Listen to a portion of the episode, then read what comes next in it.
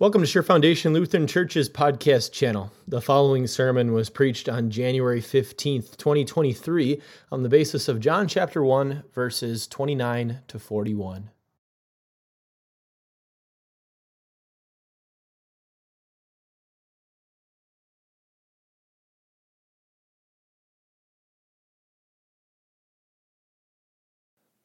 Grace, mercy, and peace are yours through our Lord and Savior Jesus Christ. Amen. I, I got kind of a, a unusual phone call this week. Not unusual in who it was from. It was a, a guy I talked to quite a bit, a pastor friend of mine. But immediately when he called, I could tell something was different. He, he immediately paused, didn't even say anything when he first got on the phone. And then he told me that, that he was on his way to the hospital because one of his members had committed suicide. After that initial shock, he wanted some advice. What can I say? How, do I handle a situation like this? What could he do? Oh man, it's times like that as a pastor, um, as a human. that you feel wildly inadequate. What could he say? What could he do? Was there anything he could say or do? That feeling, it's not unique to a pastor. I'm sure that you've had times in your, your life where you felt a sense of inadequacy. Maybe think of the time you, you had your, your first job, not, not your first high school job, but your first job job.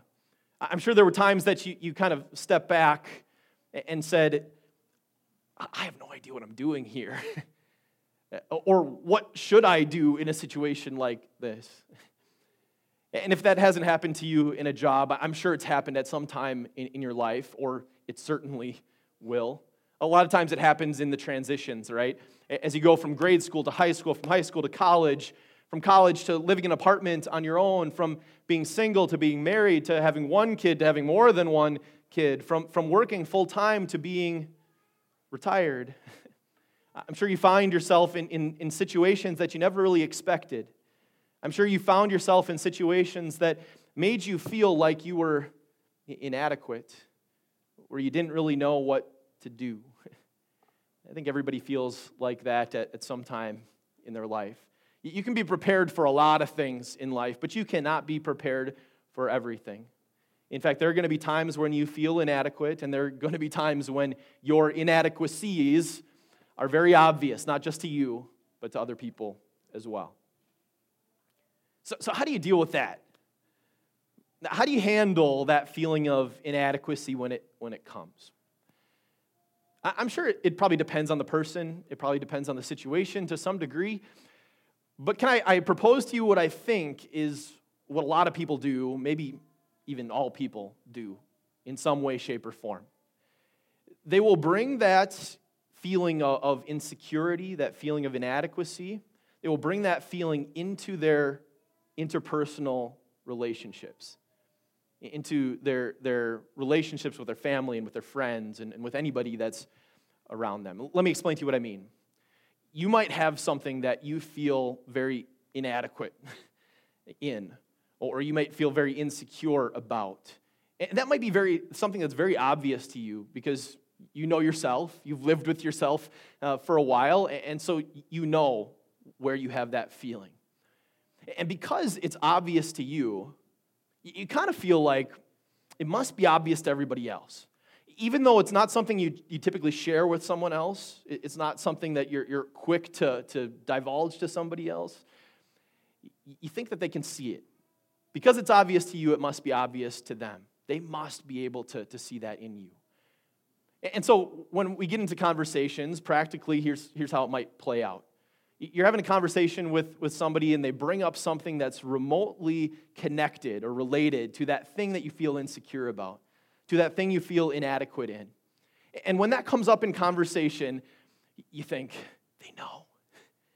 They know. They must see that in me. In fact, maybe they're even bringing that up on purpose just so they can get at me. And you might think that, and that person really has no idea. they have no idea that you feel insecure about that. They have no idea that you feel inadequate in that way. They, they don't see that in you. It was just a pure coincidence. But what we're doing when we do that is we're bringing that insecurity, bringing that inadequacy into that relationship there. That happens a lot these days, not, not just in, in conversations like this, but especially in, in these sort of non personal conversations that happen over email or text, uh, non-verbal kind of situations. I'm guilty of this as much as anybody, um, and I'm, I'm sure I'm not alone. That you'll get a text or an email from somebody, and you'll assume immediately that you know the tone in which that text or email was sent. And even more than that, you'll assume that you know the motivation with which that, that text or email has been sent, when in reality, you don't. I don't.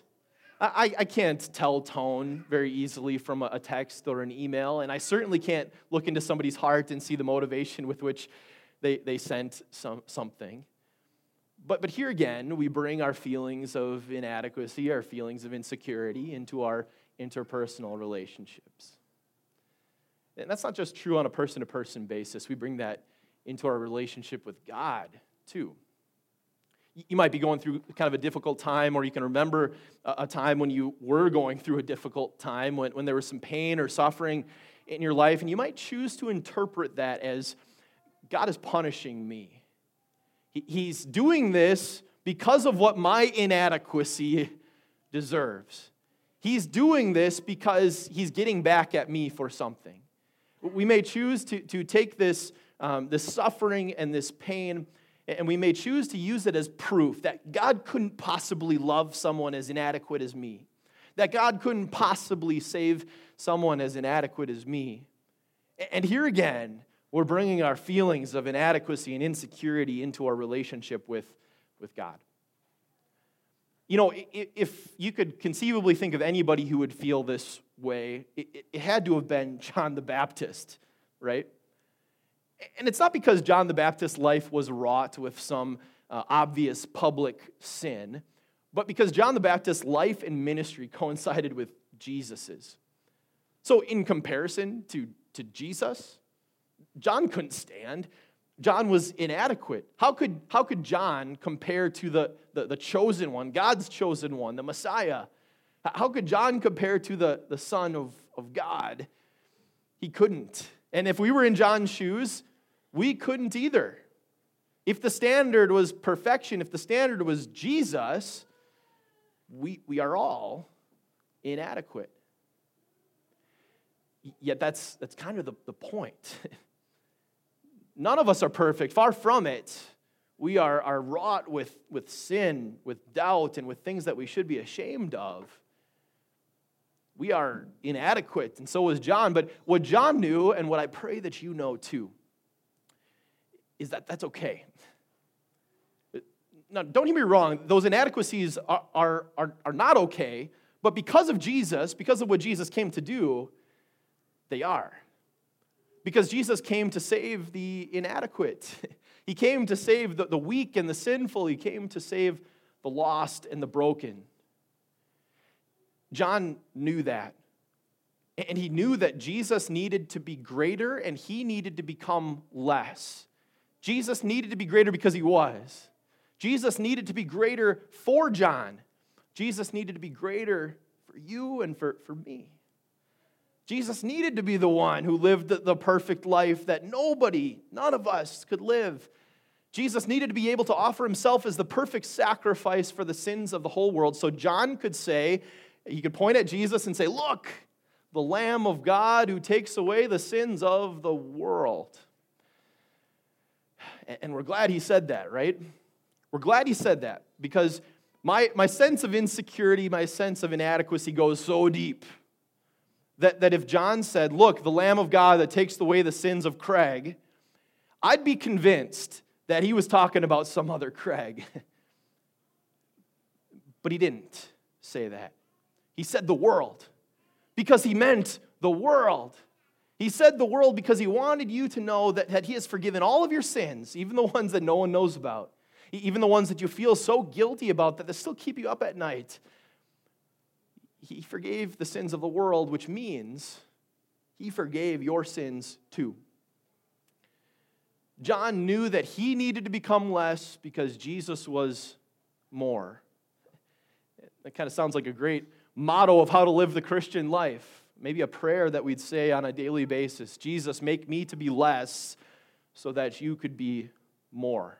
It would be a great prayer to say uh, every day, morning, noon, and night, even, right? To remind ourselves that we need to be less so that Jesus could be more. And we need that reminder because it is so counterintuitive for us. It goes against every one of our natural instincts. Because when we become aware of an inadequacy, how we naturally handle that is we try to work to overcome it. We try to, to hide it. We try to make up for it. Any number of things. But, but we try to hide it so that we can deal with it on our own later. But Jesus proposes something different. He says, Confess it. Confess it to me. Lay those inadequacies on me because I've already taken them to the cross. Because he is the Lamb of God who takes away the sin of the world. We, we, we've said it many times in this very place, but it bears repeating. There is nothing left to do because Jesus has already done it all. And as you hear that, every time you hear that, you take a big breath, right? You can exhale because the burden has been lifted. This is a great relief. There's nothing left to do, it's already been done. So, all that's left to do is live in the, in the freedom of that knowledge, in the freedom of, of what that gospel brings to you. All that's left to do is make sure other people know about that too. I, I suppose we're probably going to give a, a, little short shrift to the second part of this, this reading for today uh, the, the calling of the first disciples here. Uh, but, but maybe we'll, we'll do this. I'll issue you an encouragement slash challenge today. Go home this week and read the book of Mark. And as you're reading through the, the book of Mark, uh, pay attention to the disciples. Because throughout the, the Gospel of Mark, or if you read any of the other Gospels, it'll become pretty obvious very quickly uh, that these guys were inadequate. They showed their inadequacies, not, not just in their, their lack of skill per se, but, but also their sinfulness. They showed that on multiple occasions. But what Jesus did throughout his ministry is two things. He made known to the disciples that the forgiveness that he came to win, the salvation that he came to win, uh, was for them. That wasn't just for the other people out there, that was for them that he was the, the Lamb of God who, who takes away the sins of the world, which includes the disciples. And he, he, he encouraged them to be the ones, inadequate as they were, to, to take the gospel, the life changing gospel, to the ends of the earth. You know, that same encouragement exists for you today, too. You can trust that, that because Jesus was the Lamb of God who takes away the sins of the world, yeah, that means you, too. He took away your sins. And you can trust that He has called you, as insecure and inadequate as you may feel, to bring that life changing message of the gospel to the, the ends of the earth, to everybody around, so that they might know that Jesus is more, and we're glad He is. Amen. Hi there, Pastor Wilkie here. Thanks for listening to this week's sermon. If you liked this sermon and like the content that we're producing as a church, could you do us a favor? Could you hit subscribe on whatever platform you are listening to this on? That helps us be, be heard by more people more often so that more people might hear about Jesus and his love. Take care, have a great week, and we'll see, we'll see you next week for another sermon.